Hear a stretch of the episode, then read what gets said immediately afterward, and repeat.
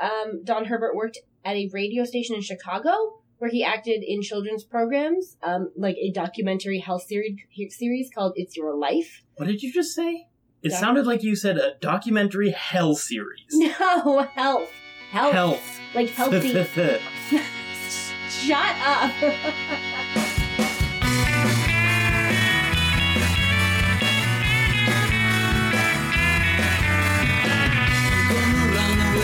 Away as far as I can from you, girl.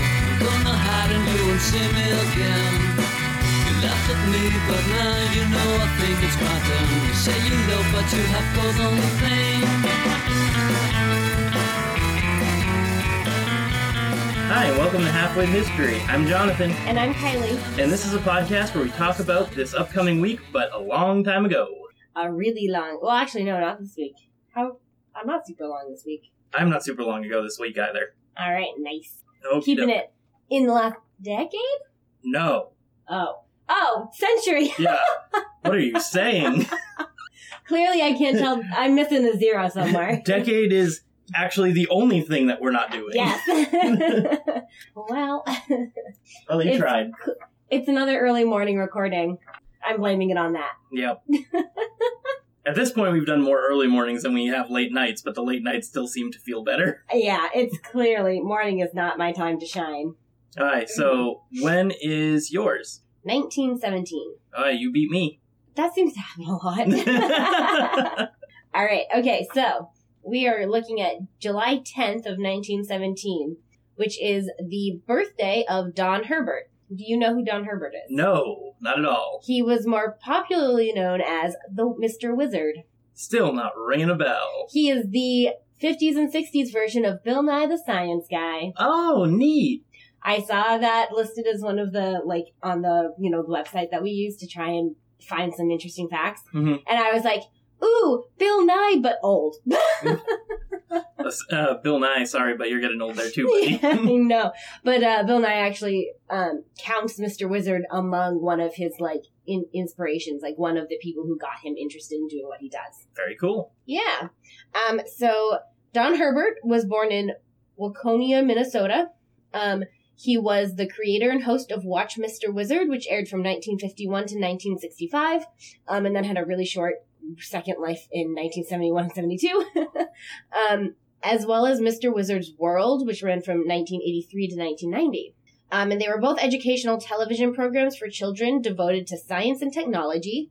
Um, and he also made a lot of like short videos and short films, um, and published several several popular children's science books. Um, and like I said earlier, he is the early Bill Nye, That's very cool. um, which, considering how much of an inspiration Bill Nye was to me as a kid, even though I didn't end up going into science and stuff, pretty sure Bill Nye was the only reason I didn't fail them.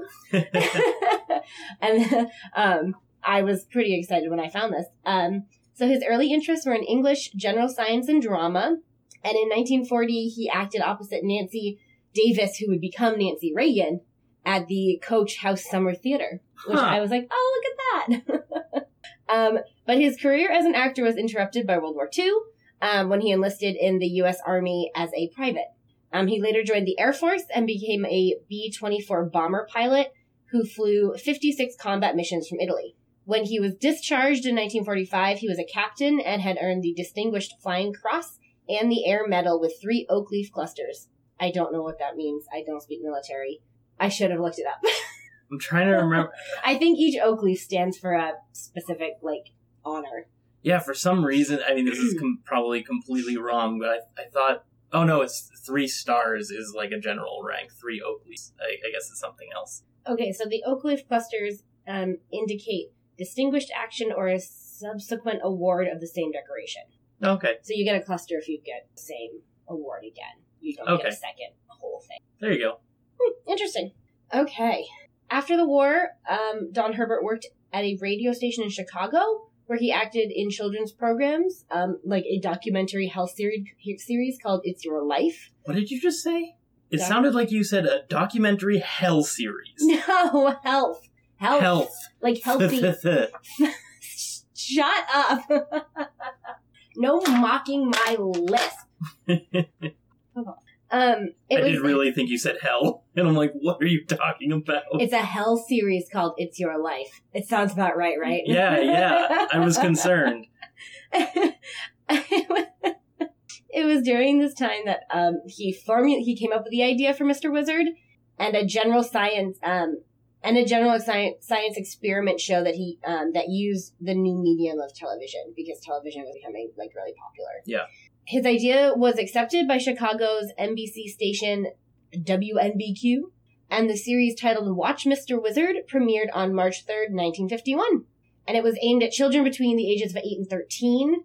Um, and it was a weekly half hour live television show, so it was filmed live. Well, not live, live. Filmed in front of a live studio audience. That's the word I'm looking for. Yeah. that featured uh, Herbert as Mr. Wizard and either a boy or a girl with um, whom Herbert performed his interesting science experiments. The experiments, many of which seemed impossible at first glance, were usually simple enough to be recreated by viewers, such as teaching kids why cake rises, how to cook a hot dog by electrocuting it, and showing how centrifugal force worked by using a bucket of water. there you go. Yeah, so nice, fairly simple things that could be recreated by kids with their parents or kids or science teachers or you know whatever. Um, but so, but he used like everyday items. He didn't have like fancy schmancy special lab equipment. It was pretty much things that you could find in your house or like at the hardware store. Huh. Which is what made it um, pretty interesting for kids because they could do it at home, which I thought was nice. Did he say don't try this at home at any point? I think there was a warning at the beginning. I watched a couple of um like clips from episodes and they all had like a do not attempt this at home. Make sure there's like a parent figure or a teacher. Okay, so like attempt that. at home Yeah. with supervision. Right. Yeah. Yeah. It was a do not do this alone. Because that, that's real mean to be like, look, you can do all of this by yourself, and then we have all of the tools to do these experiments. Don't do them. no, it was very much aimed. It was very much don't do it by yourself. I would 100% have done them yes, all. you would have. I know you would have. You're a problem child. No. Um, so he worked in um like a his shirt instead of a lab coat, like a lot of contemporary um TV scientists. There were a couple of other shows around at the time, but a lot of them were much more um esoteric's not the word, but much more like high minded, and they weren't aimed at children. hmm Um, so he stood out by the fact that he didn't wear a st- like a lab coat. He didn't look. He kind of looked like Mister Rogers, actually. Oh, no. um, so he worked on his um, a TV laboratory set, but he called it his garage, which again was more welcoming, more homey, and made you feel like you weren't in you know some scary laboratory with this dude in the lab coat because you weren't. Yeah, you're just with uh, this old dude in his garage. There's nothing creepy about that. in front of a ton of children. Um, so he aroused the curiosity of children in an informal way that, That was a really unfortunate word choice for our accidental little joke right there. He aroused. Oh, stop it. You, you creep. He piqued the curiosity Okay. of children in an informal way that turned something, sometimes arcane scientific concepts into fun. And his homework was the use of common objects to illustrate scientific principles. He cut out sections of paper to illu- um, paper plates to illustrate an optical illusion. He ran s- smoke through a soda straw to make air currents visible, and shined a flashlight to represent the strength of radiation. Cool. Um, the show was really successful with 547 live episodes created before it was canceled in 1965. It also won a Peabody Award in 1953 and three Thomas Alva Edison National Mass Media Awards. Very cool. I was like, that's pretty neat. Especially for like a show that's aimed at children. Yeah. That's pretty cool.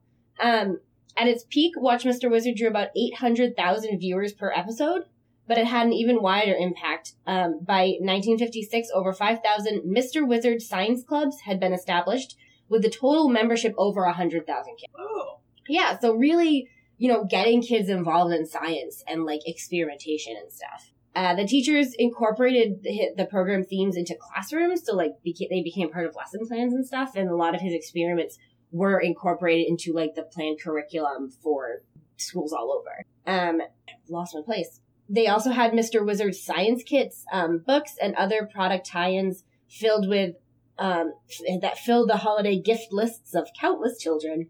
So even kids were asking for science stuff for Christmas, which I was like, that would not have been me. That would have been me. A hundred percent. I'm like, if you were like if you were a child in the 50s and 60s, you a 100% would have been these kids that would have like done anything to get on the show. Yes. Like you would have been like, pick me, choose me. Yep. it has to be me. Yep.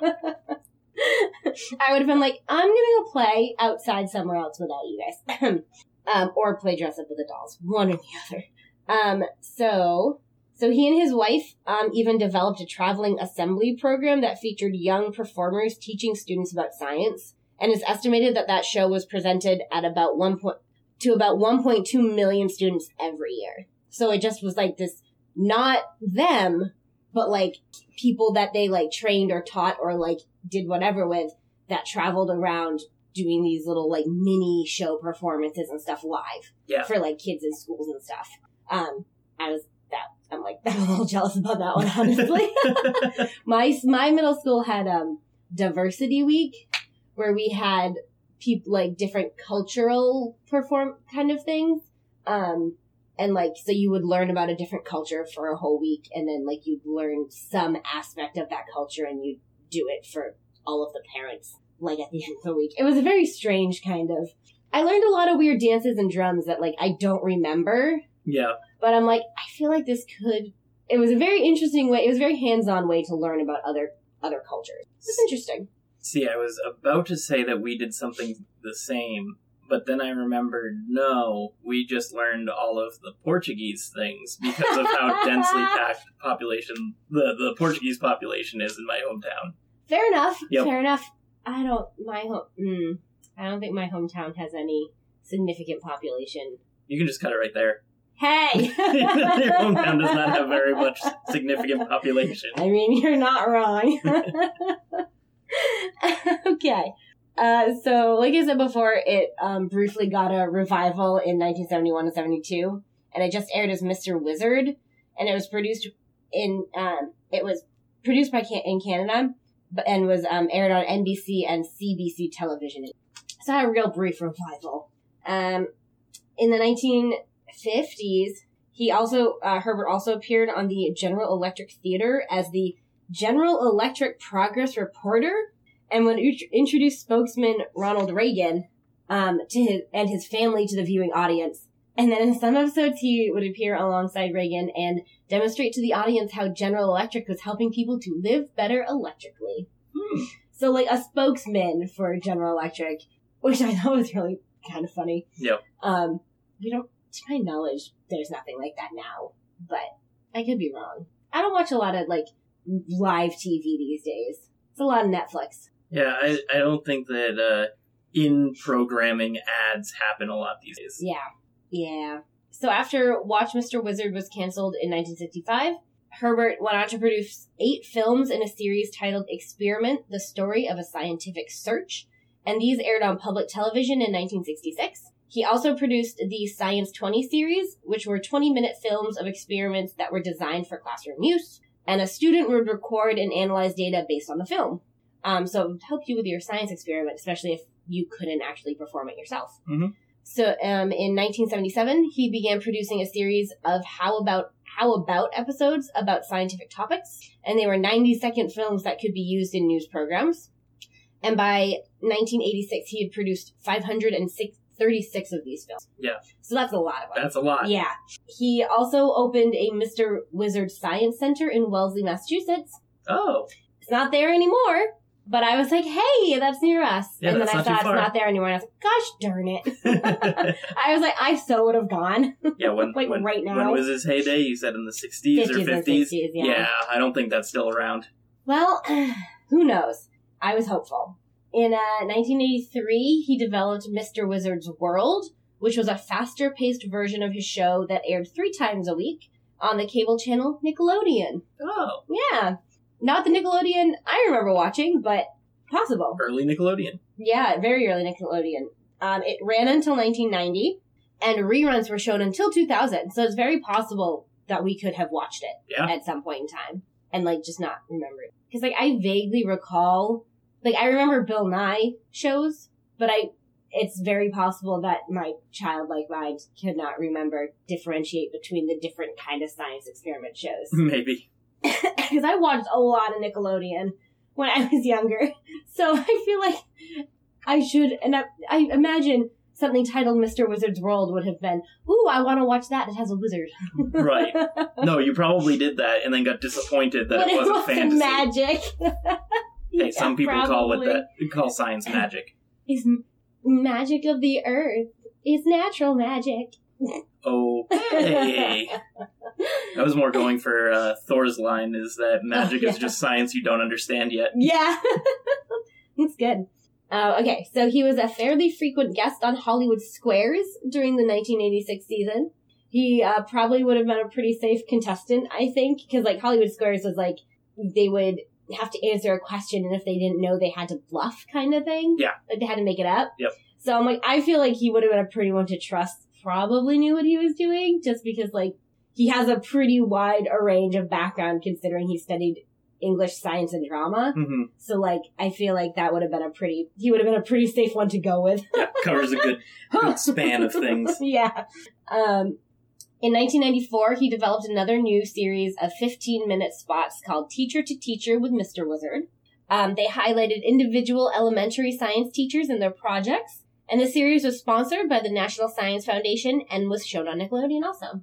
Cool. So that's like a nice little highlight some of the teachers that you probably helped inspire it, like as children at this point Yeah. if they watched a show in the 50s and 60s and in the 90s, their, their teachers, yeah, I bet they watched, I bet a lot of them were like, oh my gosh, you were my childhood idol or something Yeah, like that. definitely.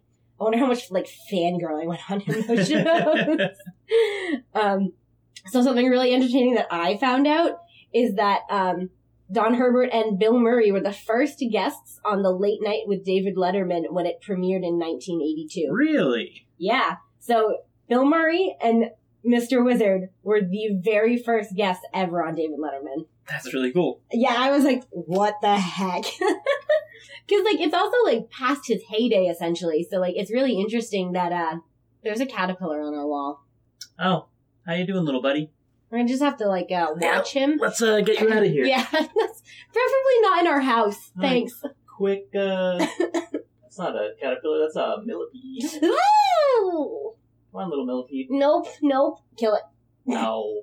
He's Uh, fine. I don't like it. I'll get him outside. Uh, don't drop it on me.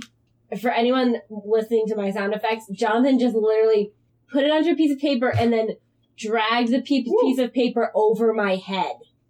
So, mild fear and paranoia here. And now Bilbo's going to investigate. Come on, Bilbo. Okay. The bug has been removed. He has been put outside where he can munch on leaves. Okay, good. I prefer him out there to in here. And Bilbo had to come with. Yes, he did. Um, okay, so back to Don Herbert and the late night with David Letterman. Actually, we're moving on from that. Um, in 1993, the children's science show Beakman's World. Beak, Beakman. Yeah. Beakman's World. I don't think I ever watched it. I know Beakman's World. Oh, really? Yeah. Okay. I, don't- I don't think I ever watched it. Um, because I just had trouble pronouncing it, so good for me. Um, it, uh, an episode in 1993 paid homage to er- Herbert, jeez, by naming its two penguin puppet characters, Don and Herb. Oh, okay. Him.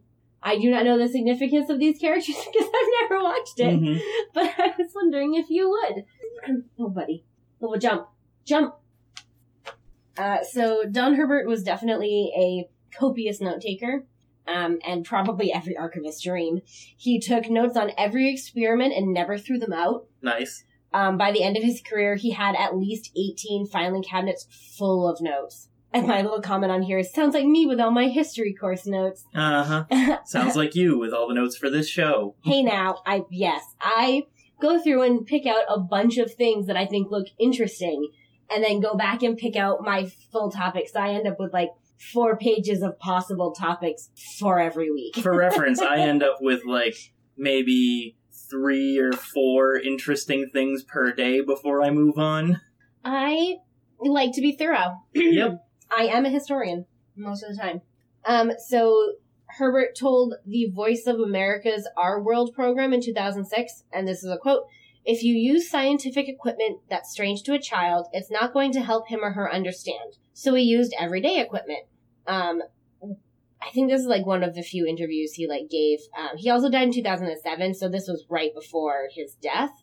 Um, Herbert, like any good scientist, learned from his mistakes and demonstrated that it was, it was okay to mess up as long as you learned something.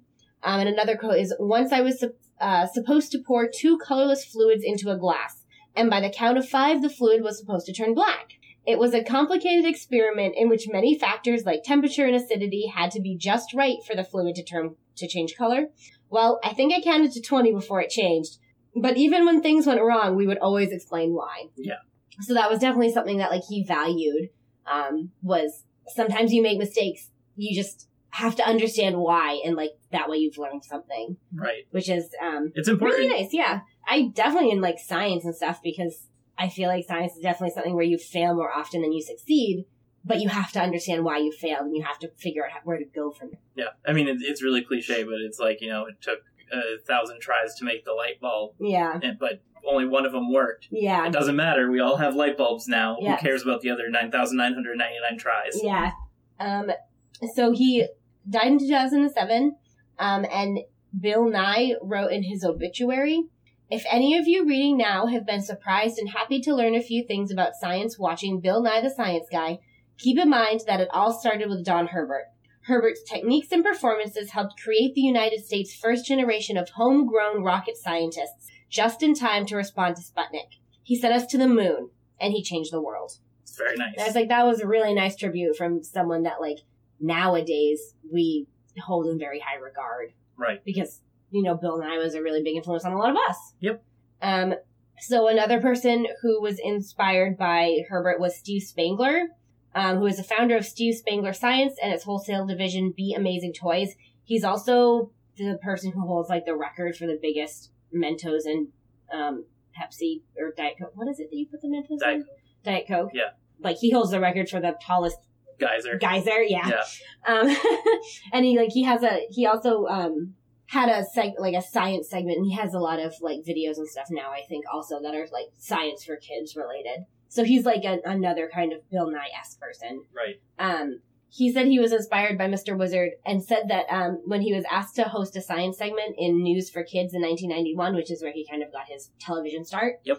um, he immediately sought out Herbert for advice. And Herbert's advice to him was to not let them put him in a lab coat, to be himself, and that if he's excited, the kids will be excited. And I was like, that's, you know, really good. That's a really good, like, way to live is that, like, be yourself.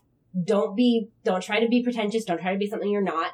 And it, be excited. Yeah. Like, be happy. Good advice for all life, not just Yeah. being on TV science programs. Yeah. I, the couple of, like, the couple of segments that I watched, he really reminded me of, like, a cross between, like, Bill Nye and, like, Mr. Rogers. Yeah. Like, he had that kind of, like, like, Bill Nye's all excited and, like, you know, very energetic. hmm and like Herbert definitely had more of a kind of like encouraging, warm kind of tone to him, where he was like, um, and it was, I mean, he interacted directly with kids too, because like there was always a child assistant, Right. so like it was a really interesting kind of blend of those two like TV personalities that I'm familiar with.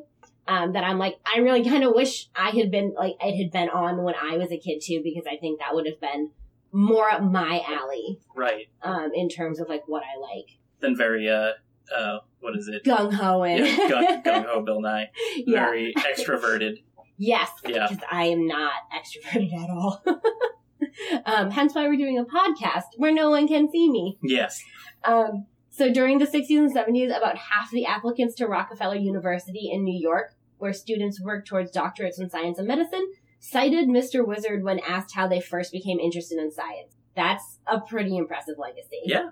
Um, additionally, you'll be interested in this one. Jamie Hein- Hyneman and Adam Savage, um, who are who were are the the, the stars of MythBusters, um, have been described as being reverent of Herbert's work as Mr. Wizard. And five months after his death, Myth, MythBusters aired a two-hour episode titled Sup- uh, "Special Supersized Myths" that was dedicated to Mr. Wizard. Very cool. I was like, that's super sweet.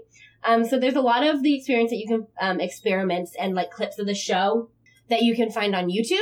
Um, and some of the seasons are still available for purchase. There's um, they still maintain his website, which is www.mrwizardstudios.com, and you can order DVDs of both Watch Mr. Wizard and Mr. Wizard's World, um, as well as some of the like short films and like the books. So like you can still get a bunch of his stuff, which I'm like, I might just do that. Maybe we'll Maybe we'll do that. Um, so last thing is that in 2015, a large collection of his documents and photos were donated to the Archive Center at the Smithsonian's National Museum of American History. Cool. And a small selection of the material was on display for several months, um, but they're now available to see by appointment. Yep. Um, so one of the things that the archivist noted in a Smithsonian article that I read were that Herbert's notes reveal an educator who is particular about science, but also about spectacle. He operated at a time when television had enabled more visual storytelling and most kids' programming was still cartoons. His importance was to make science comfortable for children. Additionally, according to the um, according to the archivist at the Smithsonian, his collection is overflowing with fan mail, um, mainly from children who watch the show or from like extremely appreciative parents, hmm um, confirming his very special resonance with his viewers. Very cool. Yeah, I was like, he's like a fun cross between Mister Rogers and, And that also means he kept it all. Yeah, Yeah. which I freaking love. Yep. That is an archivist paradise because that way, you know, you can really look at the everything as a whole to really see like you're not sitting there wondering, hmm, I wonder what important piece of information isn't in here. Yeah, I wonder what's redacted. like what got lost, what got redacted, what got, you know, destroyed or thrown away before that could have been really exciting. Like you never know. And there's always a sense of like you're missing something. Yeah. Like when you go when you archive and stuff. So it was pretty cool. So if any of you listeners ever wrote a letter to uh, Mr. Wizard, rest assured, it's probably in storage. It's probably there somewhere. Yep. Um, yeah. I Very was, cool. That's pretty cool. Yeah. Part of me was like, I wonder if we could figure out how to do a science experiment. And then I was like, no one can see us. yeah, see, seeing is kind of necessary. Uh, I mean, not really. You're supposed to write all of your test procedures and stuff so that anyone reading it can be able to do it, and yeah, but I mean, I feel like writing, it wouldn't be as reading out loud notes from an experiment would be super boring. Yeah. Might be fun hearing our reactions with no context. Though. oh my god. Like, oh, Ah, why is that red? It's not supposed to be red. it won't stop! It won't stop! We turn into a, a horror podcast. oh gosh. Day 37. We're still hiding from the foam we created in episode 32. if we were on episode 37, that would be a super, super duper long time hiding from that foam. Yep. Yep. All right, anyway, so my topic. Um, we're going to start our story off in 1983. A Mr. J. Mann, a New York carpenter, sits alone in his apartment contemplating the events that conspired just a few short years ago in his life. Back then, he had a great job, a great girlfriend, and a great pet. The American dream was just short of a white picket fence. Unfortunately for him, he chose the wrong pet. Laws Uh-oh. weren't quite strict back then, Oh, so no. he did. It was easier to get a hold of exotic pets, and he got uh, he got himself an ape, which he named Oh, Kong, Oh no. pre- presumably after the Universal Pictures King Kong. he should have known. yep. So personally, as someone who has worked as an exotic animal handler, I see where this is going because you know I there's all these animals that I would have loved to keep and like I worked with hands on and they're all very friendly, but you always have to remember. At the end of the day, they're still a wild animal. if you ever get an exotic pet license, though, I want a red panda. I know you do. More than anything in this life, I want a red panda. Yep. the amount of stuffed animals she has. It's mildly horrifying. Yep. so, anyways, one day, as we kind of have- are alluding to, Kong attacked his girlfriend Pauline. Um, acting fast, Jay takes his hammer from his tool belt and defends Pauline, eventually scaring Kong away.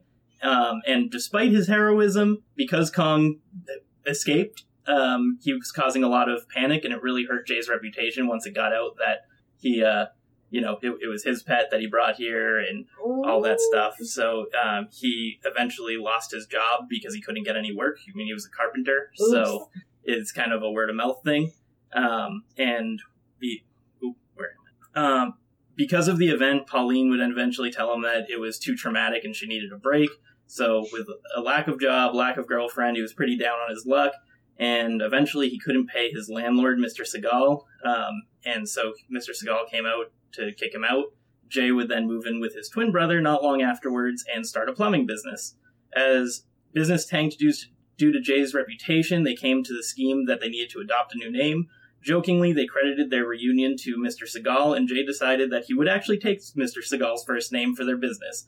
Thus, the company known as the Mario Brothers was born. I hope you enjoyed my fictional story. so, uh, my topic Oh. is. Did you just get it? I just got that. oh no.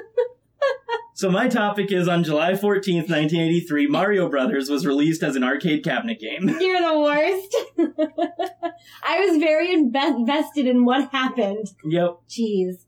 Right. So there's quite a few full truths and half truths to the fake story that I just read you.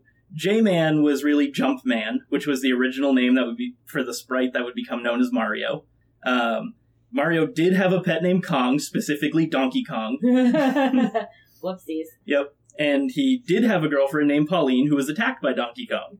Um, all three of them made their first appearance two years prior, hence why I said our, our carpenter sits alone just after a short uh, event that conspired a few short years ago.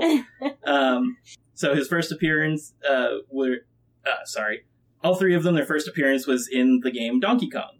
Um, in Donkey Kong, Mario was a carpenter, and the goal of the game was to use your hammer and other power ups to break and avoid barrels that Donkey Kong was throwing at you from atop a construction site where he was holding, holding Pauline hostage. Um, Donkey Kong was presumed to be based on. Uh, oh, Donkey Kong was actually presumed to be based on the Universal Pictures King Kong, I can and- see that. and Universal actually sued Nintendo over Oh. trademark infringement because of it. But Nintendo won. Oh wait. Yep. So Nin- Nintendo won. Um, so that's why Donkey Kong got more popular, and as Donkey Kong got more popular, everyone wanted to play more games as yep. the red little Jumpman. Um, Mr. Segale was a real landlord, not of Mario's apartment, but of Nintendo of America headquarters. And Nintendo of America was, was late on rent, which caused Mario Segale to come knocking for money, Oh which was the catalyst of renaming Jumpman to Mario. Oh, I feel really bad for that landlord now. yep. Being like, all I did was want my rent on time, and these idiots named a character after me. Yep. So, um, actually, one thing that Mr. Segale was quoted as saying was um, there was some interview. uh, It was only one interview that he ever accepted based on the Nintendo rumors of him being named, or Mario being named after him. And the only thing he said in response to it was, I'm still waiting for the royalty checks. I don't think he's ever gonna get them. Nope, um, Mr. Segale did pass away um, Oh. recently, but I looked I looked at some of his stuff too, and I guess he was um, a very prominent landlord. Like he owned a lot of buildings. Okay, so he Um, probably was. He was probably not down on his luck.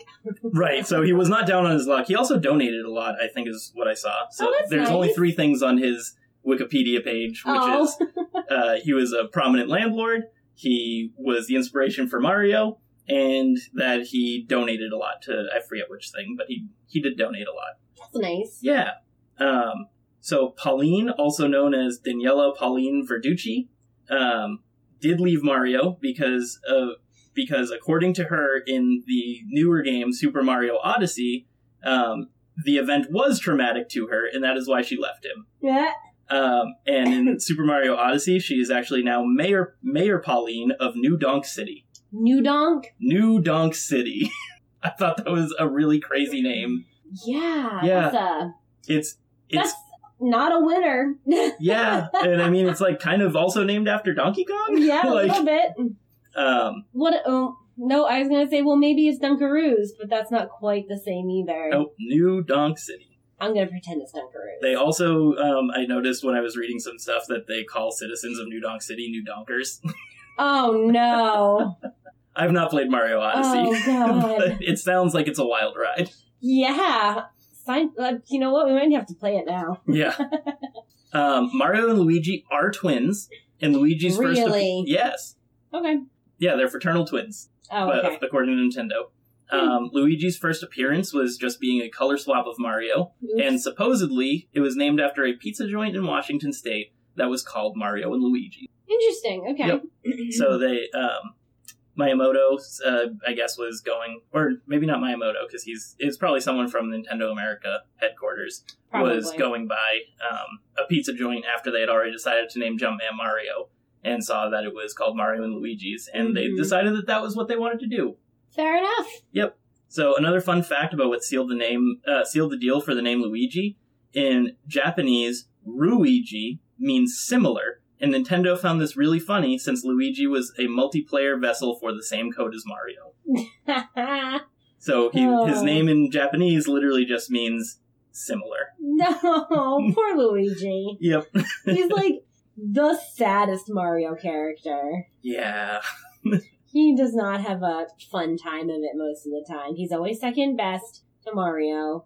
Luigi. He's like, and he's like made fun of because he looks like he's just the sadder version of Mario. so in um, this actually isn't in my notes, but I remembered reading it. It was in 2013. Nintendo decided that they wanted to celebrate Luigi more, and they released I think it was like six or seven Luigi centric games. Um, I don't remember this. yeah. So I mean, like they have like Luigi's Mansion, which is like when he does like the Okay. ghost busting thing. yeah, okay, I think I There- know that. There was an older game called uh, Where'd Mario Go or something like that. Does he where have you- to save Mario? Where Luigi has to save Mario, and they I remade that it. in 2013, I love it. or re-released it. I don't know if they remade it. Um, and then slowly, Luigi has become more different from Mario. Like he's taller, skinnier, like Mhm. stuff like that. Where originally they were identical. same, they were yeah. they were copies. Like the the art on the Same code, just different color. yeah, so like the art on the different cabinets for like the old Mario games was just a green, uh, a green Mario and a red Mario, and um, they did point to them and say Mario and Luigi, Oh, but they nice. they were the same. Um, so, anyways, back to the game. Mario Mario Bros was made for arcade, and its cabinet had oh there's there it is. Its cabinet had a picture of Mario sitting on the classic green warp pipe, and Luigi next to the pipe getting frustrated with a game enemy called a fighter fly. Um, and then there were two en- other enemies coming out of the pipe. The game was simple. It was either single or co-op game where one person controlled Mario or Luigi and uh, defending the sewers from four different enemy types. There was the sidestepper, which was a crab, a fighter fly, which, as you guessed, was a fly, um, and slip ice, one word, which was just coded on different platforms that you could traverse, so it made you slip around. So you had to jump and break the ice to oh, okay. so that you weren't slipping while you were trying to um, get Defend rid of the other enemies. sewers. Defend the sewers because you're a plumber now. Oh boy. Um, and where is it? Um, and then there was also the last one was a shell creeper, which later became the basis for the series' major enemies, the Koopa, which are the little turtle guys. Oh yeah, okay. Yep. So um, the objective was to clear all the enemies out of a level by hitting the floor underneath them, then touching the flipped over enemy to remove them from the screen. All enemies were when all enemies were cleared, then a player could move on to the next level. While it's not really easy to find out exactly how many of these cabinets were sold, um, they later remade um, different. They they remade for different household consoles. Uh, a lot of them. There was like a really big. It, it's interesting. It, around the same time this released, there was something called the Great American Video Game Crash, and the reason it was a crash was because there were so many consoles being made. Oh. So this this game got ported over to like 15 different consoles, almost none of which still exist because Jeez. people were making video game consoles so so much in Wow. Yeah. Okay. or even just like emulators for computers and stuff like that. There was just so many different systems that you could play games on that it actually caused like a, a recession of games. Uh, Um, so we don't know exactly how much was sold, but from what we know from the remakes and the different consoles, um, that it's uh, estimated that 1.6 million copies have been sold of that game, wow. which is a which is almost a record for like a singular game, especially in that time. It definitely smashed a record. Wow, There- that's impressive. Yeah. Um, so now, if we count the total now today, counting the total number of Mario games sold would be uh, would be pretty is pretty difficult because there's over 200 unique games featuring Mario since his release. Holy crap. Yeah, That's a lot of Mario. yeah, 200 unique games. Yikes. Um, two two of these games featuring Mario are in the top 10 most sold games of all times. These are Mario Kart Wii, Yep, that Which- sounds about right. which I thought was kind of interesting because uh, the Wii in general is one of the lower rated consoles that the that Nintendo's put out. Hmm. Um, but Super Mario Kart Wii was one of the most sold games ever, and then the older Super Mario Brothers for the Nintendo Entertainment System comes in at a comes in hot at 40 million copies sold. Wow. Yeah. That's a lot. Yeah. Um, a quick aside: looking at the most sold games of all time, because it's the the top ten. Four of the four of the ten games are Nintendo properties. wow. So the other ones are Wii, the other Wii Sports games and the original four Pokemon games: Red, Blue, Yellow, and Green. That sounds right. Yep. Um, another interesting tidbit I learned about Mario Brothers was that the game was decide. Um, the game is what decided his profession, not the other way around. The Oh. creators Miyamoto and uh, Yokoi put the pipes into the game because when they looked at the pipes around, uh, they they like looked around Japan and there's a lot of pipes that are kind of just like around Japan, and they're like, oh, this would be easy to funnel in enemies. Um, and the I was looking at it because I'm like pipes. Like, why do they just choose like pipes to be laying around? Like, are there really that many pipes just laying around Japan? Um, another thing that they cited was that um, Miyamoto was saying that they get the pipes from manga or manga. Um, they're a common background item, and I'm like, okay, so for some reason, pipes are were really common in Japan.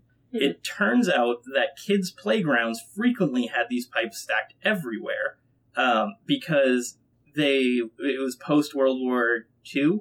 They decided Japan decided it wanted to try and modernize itself, and one of the first ways it started doing that was by upgrading its um, its like sewer systems. So they Hmm. had all of these pipes that, that were called doken um, around so that they could start laying them out, but they took a long time to do it. So there were all these big empty Okay. lots Just that just were of- stacked with pipes, and all the kids would go into those Oh. empty lots and play inside the pipes because they were just really big sewer pipes. I 100% would have done that as a child. Yeah, absolutely. 100%, yep. So these these pipes end up becoming such a part of Japanese culture, like because all the kids are playing in them, um, that they get put into a lot of uh, manga. They put into a lot of like anime. They get put in. They got put into games frequently, Oh. and the the image of kids playing in um, in tubes is just so pervasive over there that Miyamoto was even saying that as he would like walk home from from work, he would just see pipes and go, "Wouldn't it be fun to go in there?" So it's just a pervasive thing, even because he he was older back then, yeah. so he he wasn't a kid, but he saw kids doing and was like, "Wouldn't that be fun?" So that was a, a lot of the decision making that went into putting pipes into the Mario game, Oh, that's really Um, cool. and that's why Mario goes into the warp pipes and Yeah. why enemies come out of warp pipes, like just because Miyamoto was just enthralled by the fact that kids loved playing in these pipes. And the pipes did actually look like the warp pipes in the game oh, really? like the, the way that Japan was making all of their sewer pipes with the the big um, flange on one side and then just straight pipe. oh, um, okay. They weren't green though. And when Hmm. Miyamoto was asked about why he chose to make them green, he said that he wanted his games to be colorful. Green wasn't used frequently, and green looked really good in two tone and eight bit color Fair because they didn't have many colors to right, work with. yeah. Yeah, you're kind of limited. Yep. At that point. No, that's Yeah, pretty cool. And I ended up looking up what the specific manga was that uh, Miyamoto was inspired by, and it was called Doraemon, which ended up being one of the most influential like manga of all time for kids. oh, wow. Um, it's a manga about a small robotic cat that went on adventures and played with young kids in an abandoned park, Bill will just perk up real hard at the word cat. and is now Groaning? grunting, groaning. What you doing there, puppy? He doesn't know. He does not know. oh boy. oh, poor puppy. Hmm. So now, um, you, I was just more looking at the pipes. Uh, e- even now, they actually make these children's playgrounds in Japan intentionally with these doken pipes nice. because it's just such a part of their culture. but anyways, that's that's the stuff that I looked out about the Mario Brothers. nice. I definitely don't think I ever realized he started as a carpenter. Yes. Yep. So he was a carpenter on a construction site.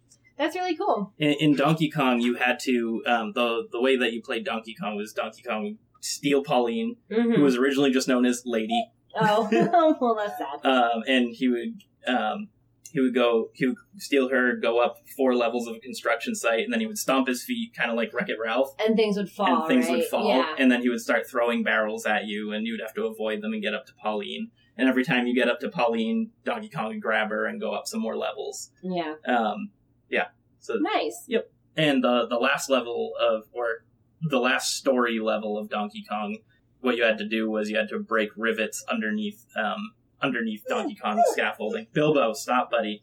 Bilbo, you're supposed to be our silent third podcaster. Yeah, silent host. Bilbo, buddy, can you lay down?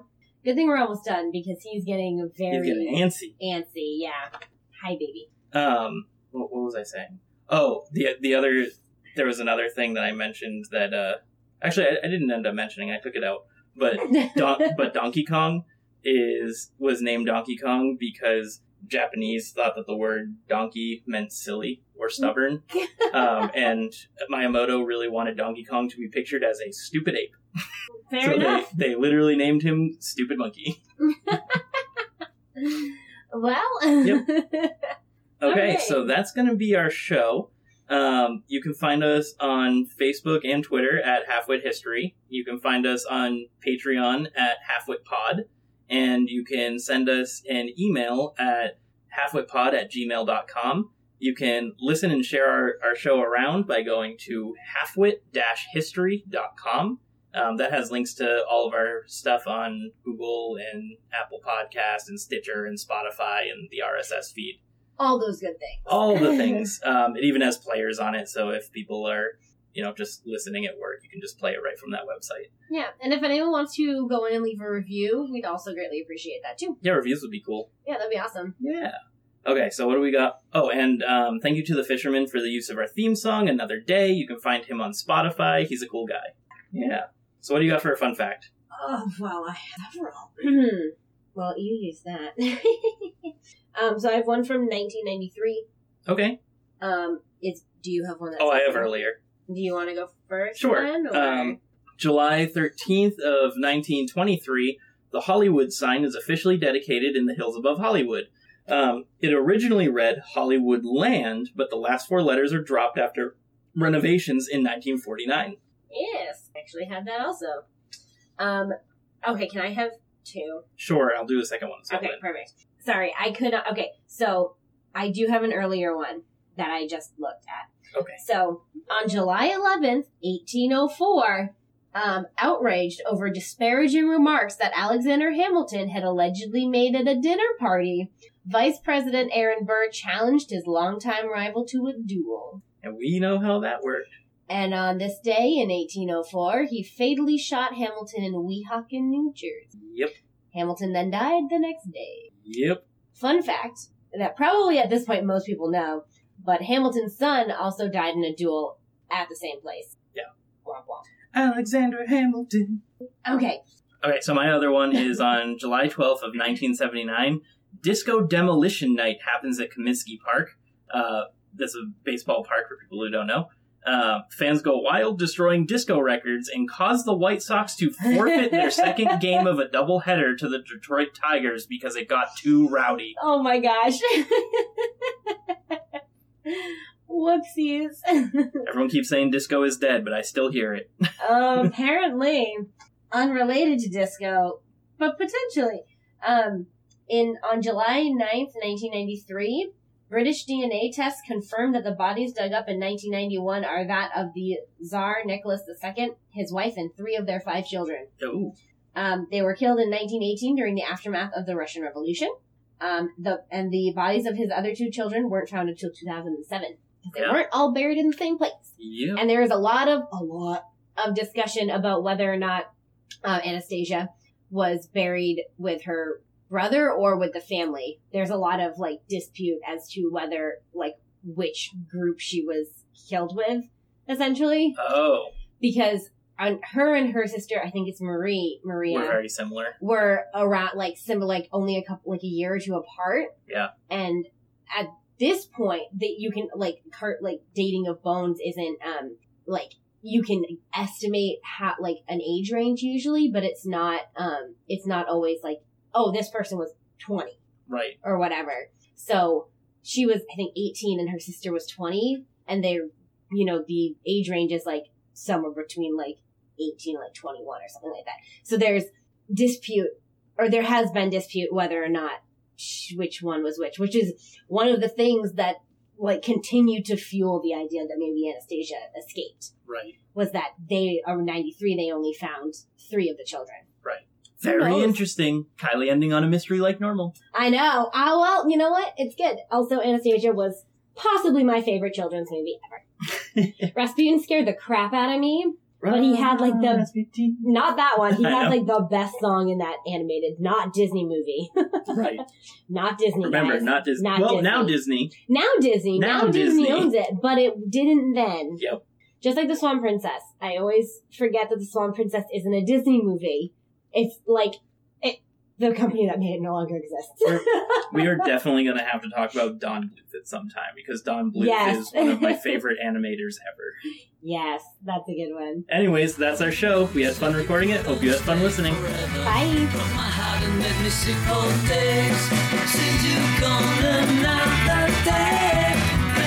Please don't call my name. Since you left recognize me, even if we